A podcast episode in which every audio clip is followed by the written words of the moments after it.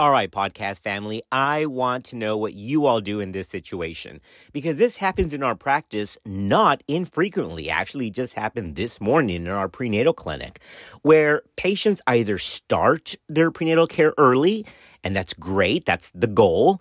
But then sometimes they go MIA. I mean, they're just gone. Uh, they, who knows? There are transportation issues. There's family issues.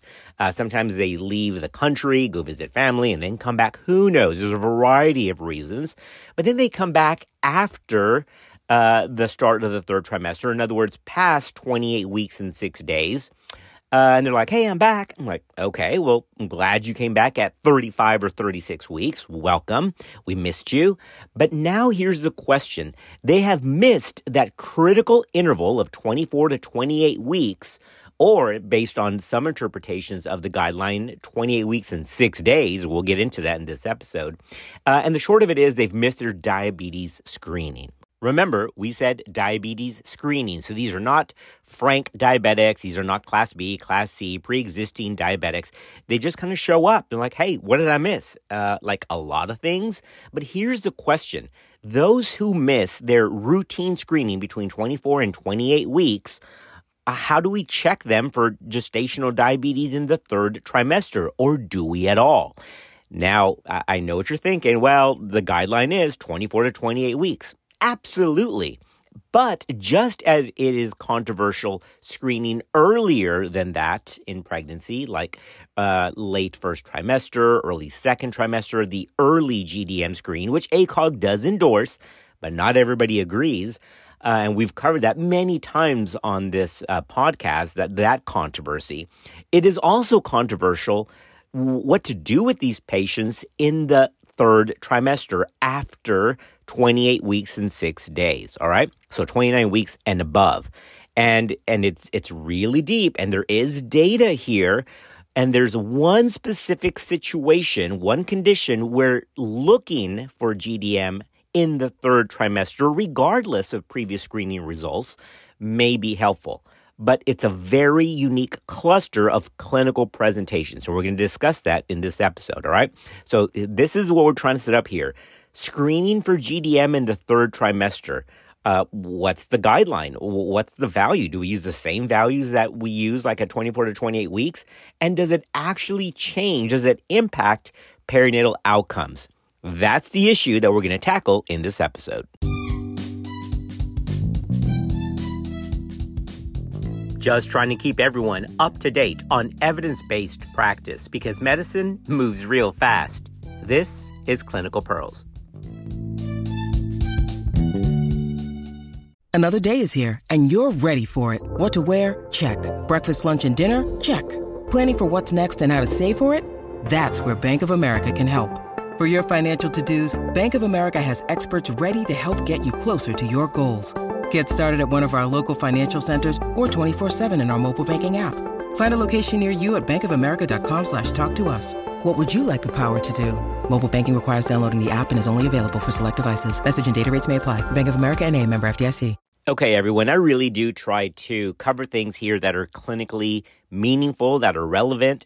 I mean, does this happen to you? Like I said in the intro, this happened to us this morning. Like, hey, there's a lady who just started prenatal care. She was like at 35 weeks and and we had two different opinions okay? So one attending uh, and again I, I, walked into this right? But i was asked by uh, one of our mas so I, have basically to be the referee right? So one attending said hey they missed it. It's 24 to 28 weeks. We'll just we'll just see how it goes right? And then the other said no we should still screen. I mean at least it gives us some information. So who's right? And the short answer is they're both absolutely right. They absolutely, the patient absolutely missed the time to screen. Now remember, ACOG states that it's between 24 and the 28th week, but some, some interpret that to not be 28 and 0, but to allow for that grace of that 28th week to include 28 weeks and 6 days. And I have no problem with that. But the whole reason that this testing interval of 24 to 28 weeks was chosen historically, we're talking about eh, it, back when the trials first were done, was because that was the rise in human placental lactogen where you would now detect impaired glucose tolerance and or gestational diabetes. And of course have time that's the catch guys have time to intervene either with diet or medication traditionally insulin. Now of course uh, we have metformin as an option. And uh, have enough time to intervene at the start of the third trimester so at the at 28 weeks and above where it actually can change outcomes. All right? That's why it's 24 to 28 weeks now, screening earlier is also controversial. You've got to go back to the archives because data after data is like, yeah, hey, we, we can find it early based on risk factors and we can intervene early. The problem is it doesn't really do drastic changes for maternal outcomes or, or perinatal outcomes. It, it, really has modest improvements in, in some of those things. Not great, great wins, all right? And remember, very controversial. ACOG still says early screening can be done. Others don't agree with that. The reason that it's controversial and not everybody agrees is because, again, those wins are mild to moderate. They're not great wins. And it does increase costs. It increases stress. It increases intervention, obviously. I mean, they got to pick their finger and or get a CGM, a continuous glucose monitor, uh, and, and without really doing just revolutionary things for that pregnancy. Okay, mild to moderate victories. Uh, but it's equally controversial screening for that later on. That's why we have times of prenatal care, right? We only check, if you're going to check for maternal serum uh, alpha fetoprotein for body cavity defects as an adjuvant to a detailed anatomical screen between 18 uh, and 22 weeks. You, you, can only get MSAFP for body cavity defects at that time. Uh, and if you miss it, well, you just you just kind of miss it. Um, so there are things that are timed for this, right? Uh, GBS uh, is between 36 weeks and uh, 37 weeks and six days. I mean, that's just the interval. That's when things are naturally done. And yeah, you can have a little bit of flexibility with GBS. I get that. We can do cell free DNA at any time. That's true. So there are things that we can do uh, pan pregnancy all throughout, but other things have punctuations in time where the reference values uh, are set. So whether we use Carpenter Coustan or the National Diabetic Data Group, those values were interpreted between 24 and 28 weeks, or the 24th through the 28th week of pregnancy, again, which some would interpret to be 28 weeks and six days. And if they miss it, they miss it. Now, the problem is there's no other good substitute to look for gestational diabetes in the third trimester. We know that hemoglobin A1C can lag because it takes a long time for that to get a bump. Fasting glucose values are, are, are a good screen, but sometimes it can miss it. Same thing with postprandials. So we are left in this gap. That's why it's important just to emphasize to patients look, try not to go MIA if you can because you're going to miss critical times of testing that we just can't make up for. Okay. But this does happen in our practice quite a bit. I mean, patients sometimes just show up for the first time in the third trimester. That happened yesterday. Hey, I'm 36 weeks. I'm here to get prenatal care. Fantastic. We uh, we welcome them with open arms. We'd rather be late than never uh, because we want them to have some access to care. And sometimes it's not even their fault, guys. They, they've moved, they haven't had insurance, they fall into a gap, they don't qualify for public assistance, whatever. We've heard all the reasons and they're all valid, and some are not valid. Um, but that's what we're there for. We're the safety net to take care of these patients. And yes, we have patients who first start prenatal care at 36 weeks. Sometimes they'll come into the clinic for the first time. We're like, oh, okay, well, like you're like 43 weeks uh, based on your best guess, uh, and there's no fluid around the kid. So I think we're good. I think we'll just send you to labor and delivery. That kind of stuff has happened a handful of times. They've gone from, hey, I'm a new patient, initial intake. Oh my goodness, you need to go straight to labor and delivery and then delivered. How's that for prenatal care? But at least it got seen by a physician, right, by a healthcare team, uh, and, and they have they have care. Not ideal, but it is the reality that sometimes we deal with. So this issue, should we screen for GDM in the third trimester. Remember, that word screen is loaded because screening means that you're looking for something when the patients are asymptomatic. And let me just give it to you in a nutshell, even though we're going to give you the data here in just a minute. Right now, the data says that screening for GDM, in now there's otherwise fine, no other issues, um, we can diagnose them with GDM based on second trimester reference criteria but we don't even know if that's right. And while it increases that diagnosis of GDM, it really doesn't actually change perinatal morbidity. Nothing really changes except potentially doing more C section. Okay. So that's one of the, it, it can possibly hurt with just screening. Remember, no other issues, no other clinical markers. However, there is data that if we include GDM screening in the third trimester after 28 weeks and six days as part of a diagnostic workup for an abnormality, that's where the positive predictive value can probably be uh, m- much more justified and it's higher. Okay. So, what are those clinical factors? Easy. What, what do you think? It, it's it's markers that we see where the child could be telling us, the pregnancy could be telling us, "Hey, I've got impaired glucose tolerance here in this vehicle." The vehicle being, of course, the mother, which is suspected LGA slash macrosomia, right? So the baby's 4,000 grams or more with polyhydramnios. Those are two big markers that that patient may have GDM undiagnosed. So even if she had a traditional screen at 24 to 28 weeks, and then they develop LGA slash macrosomia uh, with polyhydramnios, that patient likely should have retesting with a diagnostic test, either the 75 gram two hour or preferably the 100 gram three hour test, because there you can diagnose impaired glucose tolerance uh, as well as GDM. Okay. And the reason is, is that there it's not a screen. There, there's clinical factors that are abnormal. There's uh, macrosomia and polyhydramnios. The reason GDM diagnosis in that particular case is important is because that can help you determine mode of delivery right? Because if they do not have GDM, you can go up to 5,000 grams before recommending primary C section. But if they fail, if they have a new diagnosis of GDM in the third trimester, either because they didn't get it between 24 and 28 weeks, they didn't show up in time for that test, or they possibly passed it originally, but now they have these clinical uh, uh, markers, these clinical findings. If you diagnose GDM in the third trimester, you can lower the estimated fetal weight, the headlock of when you would offer a primary section to prevent shoulder dystocia, right? Which is 4,500 grams. So with that combination of suspected macrosomia and polyhydramnios, those two factors, in those who missed 24 to 28 week screening or had it and it was normal, potentially that could help gauge management. But otherwise, the data show that if you're they don't have those two items, um, there really is no big point to screen after 29 weeks because likely we're not going to impact have time to impact enough uh, fetal growth there right adiposity. Now i get that the devil's advocate the rebuttal to that is hey i'd rather give them a diagnosis late in pregnancy than none at all because that's going to that we can give them education that they're at risk for future diabetes.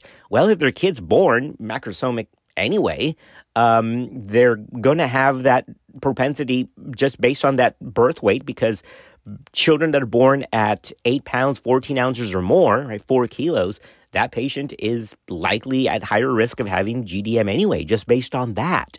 So we are going to walk through the data here and it's not a lot right? This is a handful of data but it does make the case that screening mm, has more muddy benefits over part of the diagnostic evaluation of polyhydramnios or macrosomia when that diagnosis is made ultrasonographically. All right. But this, this is why ACOG, this makes the point here that ACOG states that universal screening should be done between 24 and 28 weeks. I mean, I'm looking at it right now. I mean, we all get that. That's that's a no-brainer. That's in ACOG Practice Bulletin 190 from February 2018. Now, I really wish that they gave dates because it says between 24 and 28 weeks. That's assumed most people would interpret that to be 24 and 0 all the way until uh, 28 and 0. This the the 24th to the 28th week. The 28th week ends at, at 28 and 0. If you're 28 and 1, you're in the 29th week right? Just like with decades, with lifespan, right? So somebody's uh, uh, is 41, they're in their fifth decade. If somebody is 51, they are in their sixth decade, right? So technically, the 28th week ends at 28 and 0. Now, I, I, am, I'm not all that concrete. I, I, have a little bit of abstract thinking and critical thinking, and I, I do allow 28 weeks and six. I know, I know, technically it's a 29th week, but but because ACOG doesn't give a, a true uh, date breakdown, it just says universal screening between 24 and 28 weeks. Um, I, I think it's fine. right? Now, you, you've got a whole month, guys 24 and 0 to 28 and 0. I mean, surely we can get a patient in at that time, right? You would think. But but that's why that's part of the uncertainty here. And there's something else that makes it super muddy, which is something that the U.S. Preventative Service Task Force says, and then they just leave us all to dry. It's like, hey guys, FY, FYI, and then they'll throw this out, this bomb. And You're like, well, wait, wait, wait, what do I do with that? And they don't answer. Okay, I'm gonna tell you what that is in a minute. But ACOG, I wish they would have broken it down to to the days, like 24 and 0 to 28 and 0, like they do for steroids. We have that at steroids. Steroids can be given at 22 weeks and 0 at the earliest, up to 33 weeks and 6 days. Um, and, and then and that's they, they they demark it like that but they don't really do that for gdm it's 24 to 28 weeks some have interpreted that to be 28 and 0 some say well it's 28 weeks and 6 days even though that's the 29th week still a little bit of room in, of interpretation that's why we said in the intro anything past that 29 weeks when you're already firmly or you already crossed the line into the third trimester uh, and, and you're at 29th week uh, is is this a value of screening for GDM versus part of the diagnostic evaluation? We're going to get into that. But I think what I want to do next, let me let me read to you from the U.S. Preventive, Service Task Force that one statement that confuses everybody. All right, so let's do that next.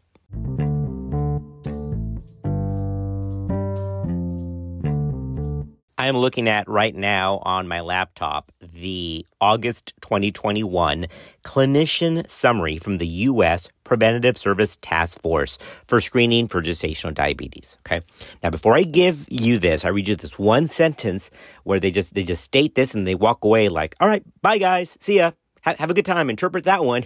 And uh, like they walk away, you know, giggling like, because wait, wait, wait, wait, wait. The, the better thing would have been, well, what guideline do, well, what are the values? Is it the same reference values that as 24 to 28 weeks? Where's that data? It would have been great if they said, and here is the normal or the abnormal after that time, after the 28th week or 29 weeks or more. Because the reference values, whether it's Carpenter Coustan, which is the lower numbers, or National Diabetic Data Group, uh, those were set between a certain amount of where human placental lactogen should start to peak. That's 24 to 28 weeks. So, w- is it the same values? What What is a normal one hour or a normal three hour uh, in the third trimester? We don't know. I mean, we, we, we need those reference guidelines. It's guys. Let's make another analogy. Remember the Liley graph when that was a thing, right? Where you draw amniotic fluid out, then you'd send it for the Delta 450 to look for hemolysis for fetal hydrops. Now it's all minimally invasive, right? We look at blood flow in the middle cerebral artery uh, for concerns for hydrops uh, in cases of isoimmunization. But back in the day, it was the Liley curve that looked for the amount of the delta 450 uh, the amount of pigment from broken red blood cells in the amni- uh, amniotic fluid based on amniocentesis. Well, that only started, uh, you know, pretty much at the start of the third trimester. Well, we were like, well, crap, what happens if the baby is really affected earlier on? Well, that became the Queenan curve. So that was extrapolation based on data and based on some samples of like, hey, this is the danger zones when it's under that. So that would be nice if we had that equivalent for GDM in the third trimester, right? We had a little nomograph, we could match it up, but we don't have that. We have the values from Carpenter Coustan and National Diabetic Data Group between 24 and 28 weeks. That's whether that's 28 weeks in zero or 28 weeks in six, whatever. The point is, we know what the values are at that time span, not after. You see that similar to the Liley curve. You, you before the Queenan curve gave us that uh, extrapolation that was under the weeks of gestational age from Liley. You're like, I don't know, we don't have anything to interpret that, but we don't have that same kind of extrapolation for GDM. We assume it's the same numbers. That makes sense, but we don't know because the reference was set at 24 to 28 weeks. And notice, ACOG is very clear, guys. It says screen universally for GDM between 24 and 28 earlier in certain high risk conditions. It doesn't say anything about later on. Did you notice that? It, it doesn't. It's like perfectly quiet. It's crickets.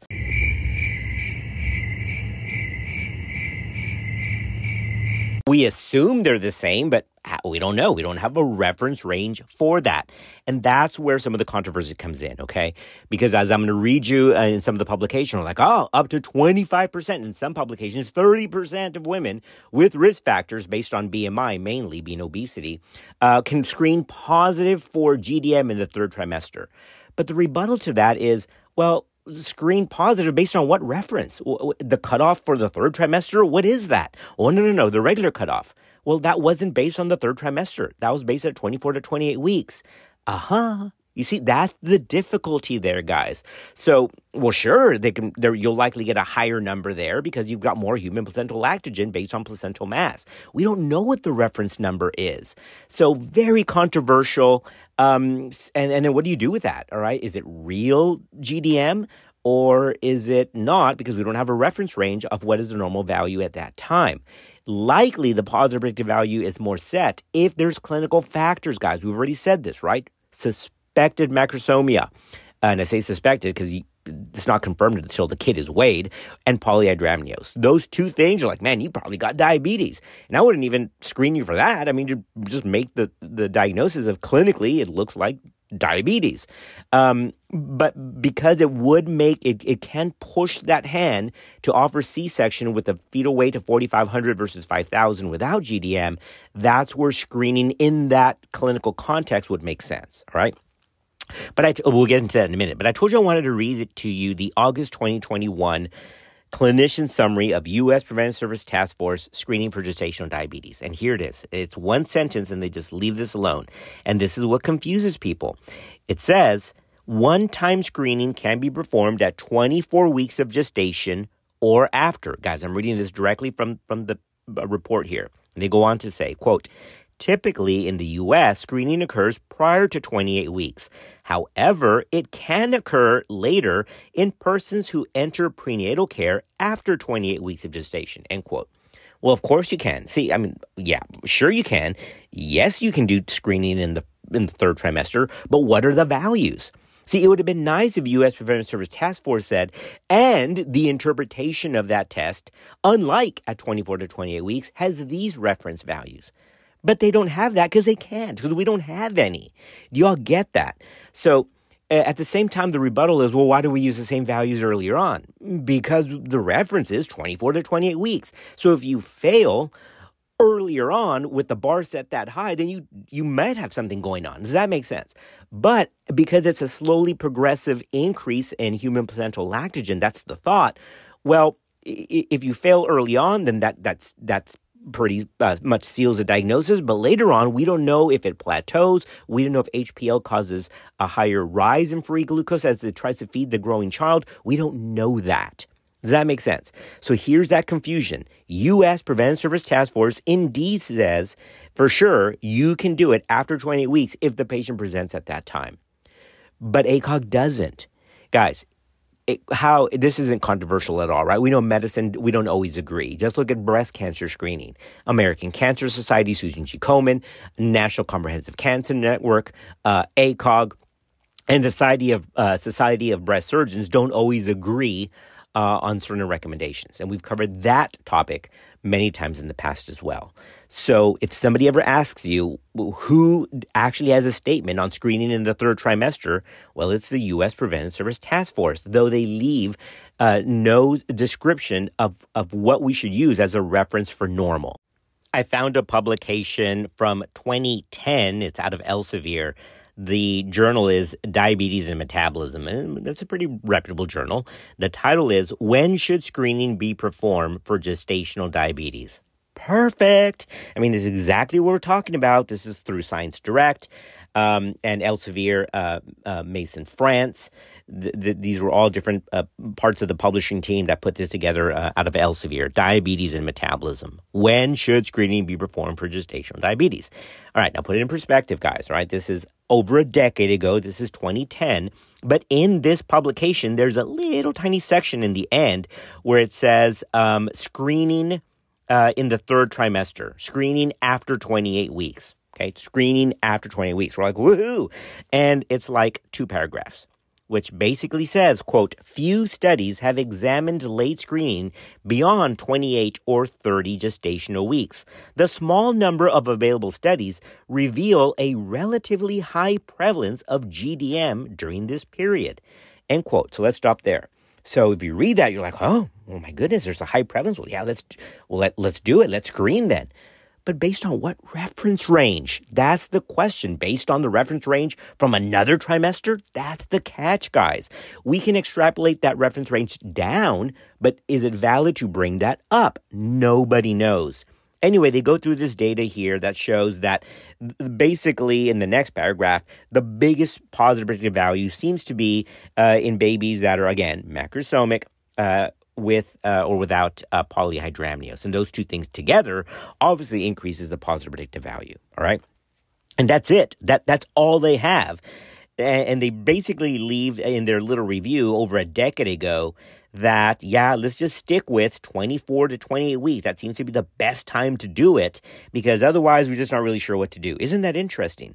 They say don't do it earlier and later. Yeah, we don't know. Let me read you exactly. I read you just that, that one of the two paragraphs after screening for 28 GW, gestational weeks. But here is here's where they wrap this up in, in their summary. Ready?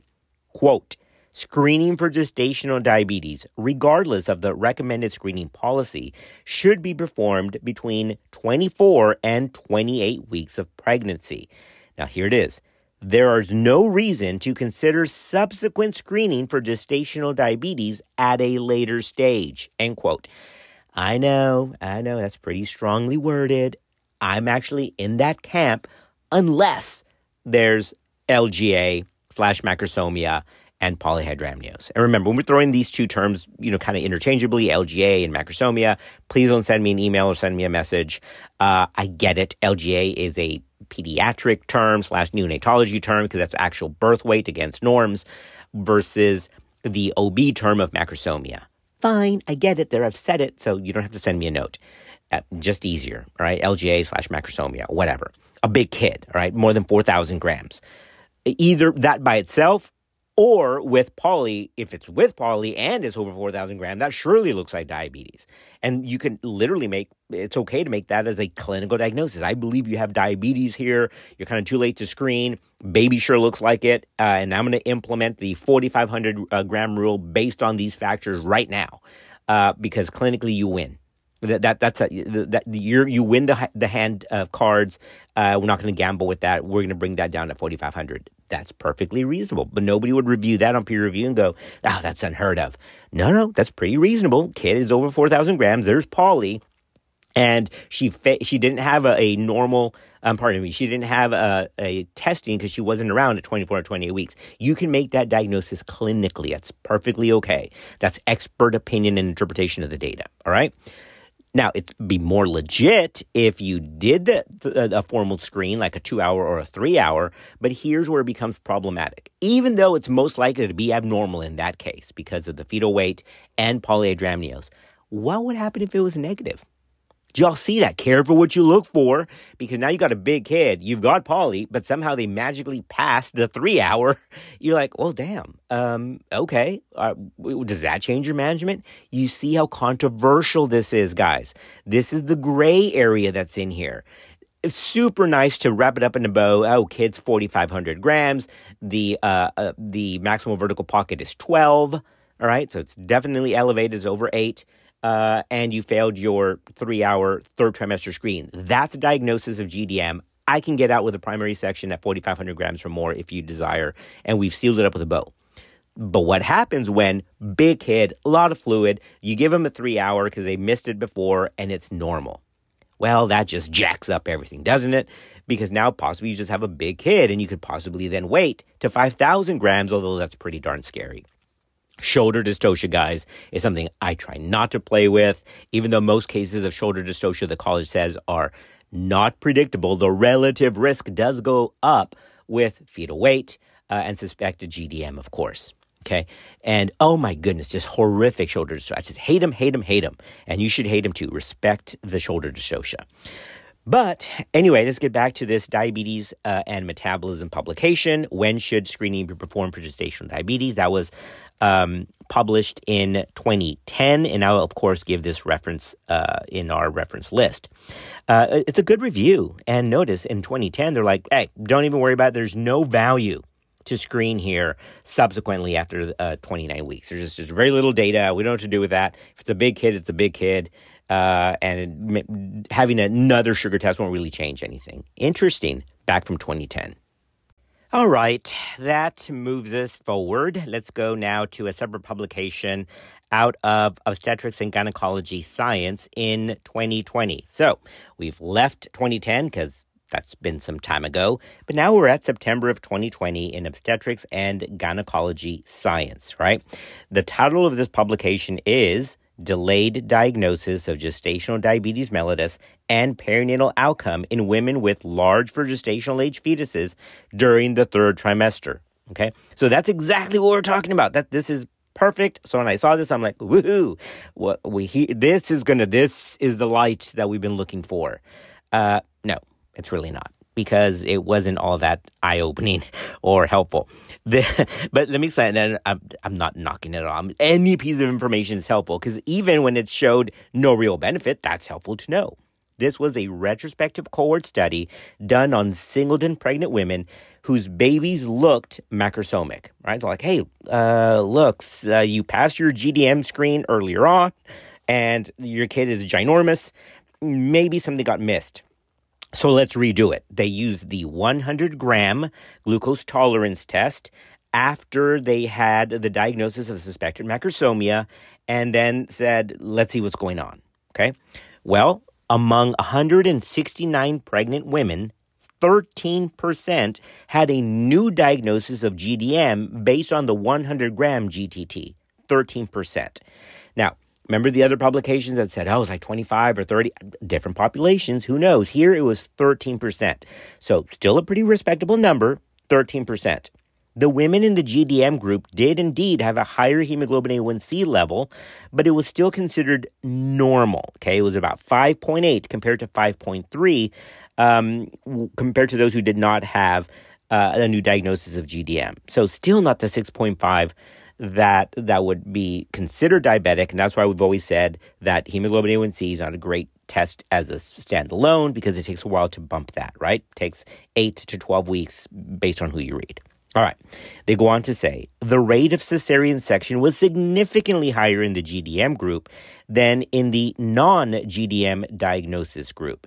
And it was big. It was 73% compared to 49%. And that's a huge difference. Okay, now here's what's a little weird. The indications for C section were not really different between the two groups, except that there was a higher amount of elective or maternal request C section, obviously in the GDM group, which makes sense because they likely had that informed consent that your kid's huge, you now have GDM, this kid can get stuck, and shoulder dystocia sucks. Well, of course you're going to pick uh, C section on maternal request. But that makes it sound like, oh, it's just elective. I just want a C section. I don't want to hurt the vagina. No, no, no. That's this is potentially a, a yes, it's still elective. You, you she elected to have it. It's on maternal request, yes.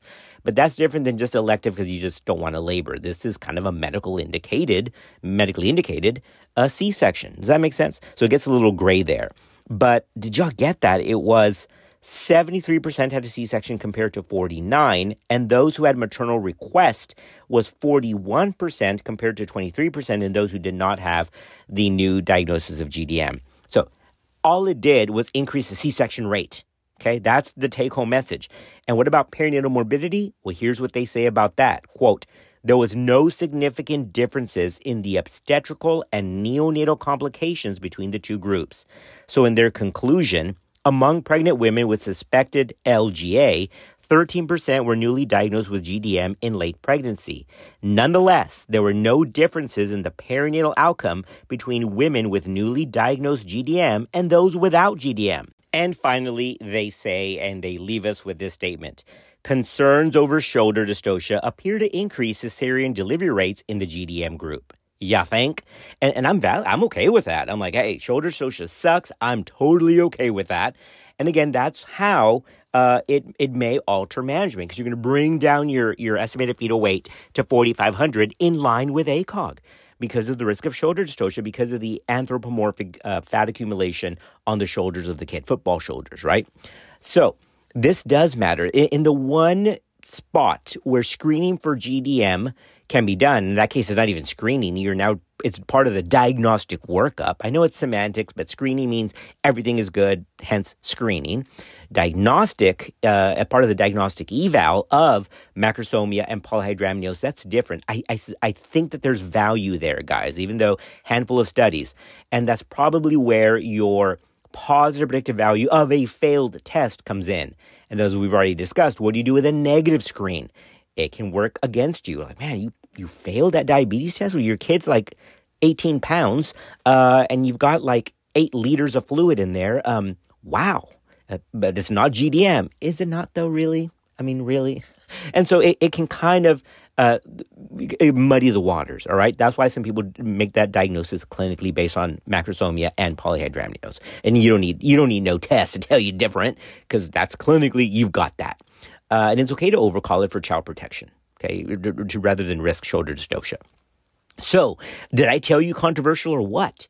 But again, we've got so far we've got two opinions here that hey, it, it doesn't really seem to change outcome, but which you are going to increase some intervention, uh, very similar to screening in the first trimester or screening early, right? We can do it, but we're probably just going to increase intervention without really changing a lot of overall outcome. Guys, what do you think? I mean, is this helpful info? Because I get so wrapped up into this. I get like in my little uh, peer review little tunnel uh, and, and, journals, you know, all over my my laptop. I've got windows all over the place, all you know, little uh, different tabs all open, and, and I forget is this is this even helpful? I mean, I think it is. Again, this this morning, guys, this happened, and two different op- opinions from two different attendings who know their stuff. I mean, they're good. These are evidence based academic and clinical practice providers who I respect equally. Uh, and they're both right. One said, don't. They, she missed her time. The other's like, well, you might could do it. So, yes, you might could do it, but specifically higher yield if they're macrosomic uh, with polyhydramnios. Now, either one, you don't have to have both. Definitely, if you've got both, the diagnosis is likely set clinically uh, but either or is still suspicious for GDM. All right. So I told you controversial. Now I'm, I'm going to give you one final reference here, and then we're going to call it a day. Okay, here's another reference, uh, relatively recent, just three years ago. This is out of March 2021. Again, super respectable journal, BMC Pregnancy and Childbirth. And the title of this article is Impact of Gestational Diabetes Mellitus Diagnosed During the Third Trimester on pregnancy outcomes. This is a case control study. Again, I read this. I'm like, all right, all right. I mean, this is exactly what we're talking about. Um, yeah, nothing, not nothing mind blowing here. Same stuff. Short of it is, let me read you the conclusion, then we'll dissect it a little bit. Is quote, although a diagnosis of GDM, let me just stop there for a minute. Anytime you start a conclusion with although, you know the poop's to hit the fan, right? Because it's not like, Surprisingly, that's another way to start a conclusion. That's going to probably, you know, you're going to go, ooh, that's a good value. But when you start with although, you've already just kind of pooped the message, didn't you? Well, although, that's exactly how they start. Quote, although a diagnosis of GDM during the third trimester does not improve pregnancy outcomes, well, we could stop there. Well, what is the although then? What's after the comma? It says it increases the elective cesarean delivery rate. End quote. So, guys, did y'all get that? Maternal neonatal outcomes between both groups had no significant differences here. We just freaked ourselves out as healthcare providers and the patient that that kid going to get stuck in the vajuju. It's just going to get stuck. It ain't coming out, and it's going to be horrible. And I'm the first one to say that because I'm not having a shoulder dystocia. I'm not doing it. I'm going to do vaginal bypass surgery, otherwise known as a C-section, and we're going to be out. We're, we're going to exit this child through the roof, not coming out the door because I don't want to have a shoulder dystocia. I don't know what has happened to me. This is weird. Did y'all get that? I'm like, it's it's in the evening on. Um, well, hell, I'll just tell you because I know it sounds so bad. I'm doing this on Valentine's Day, guys. D- don't worry. I've I've already taken care. I've given my daughter something. I've got my wife her little gift. We're gonna have a nice dinner tonight. Um, so I'm not ignoring my Valentine duty, whatever that is. But um, yeah. so uh, maybe it's Valentine's. Maybe I'm kind of off because it's Valentine's. And I really just don't like this holiday. I mean, I don't want, I don't like people telling me I need to buy gifts. I want to take care of my family every day, not just on Valentine's. Nah. I mean, I, I, periodically come home with little treats, get my wife flowers, probably not as much as I should. Um, but I don't want a day to tell me to have to do it. And that's why maybe I'm kind of pissy.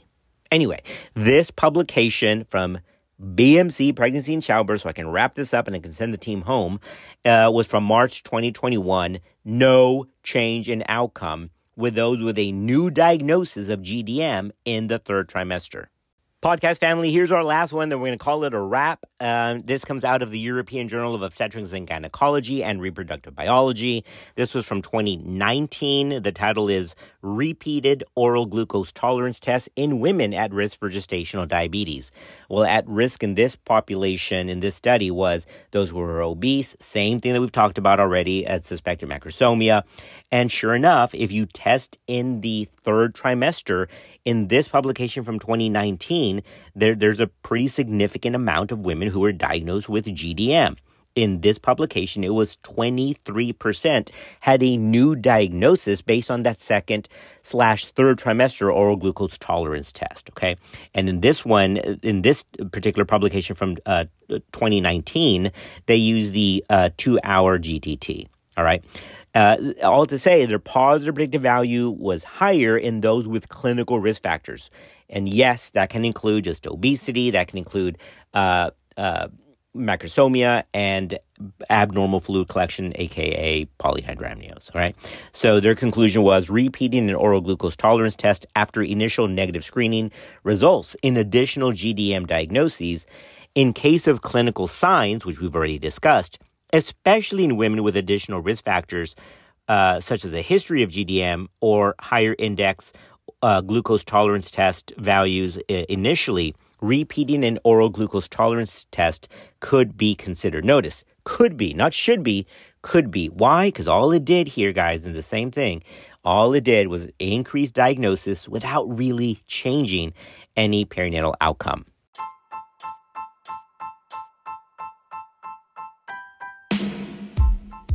Podcast family, have a wonderful Valentine evening. Be safe. And as always, we're thankful for you. We're glad you're part of our podcast community, and we'll see you on another episode of Clinical Pearls.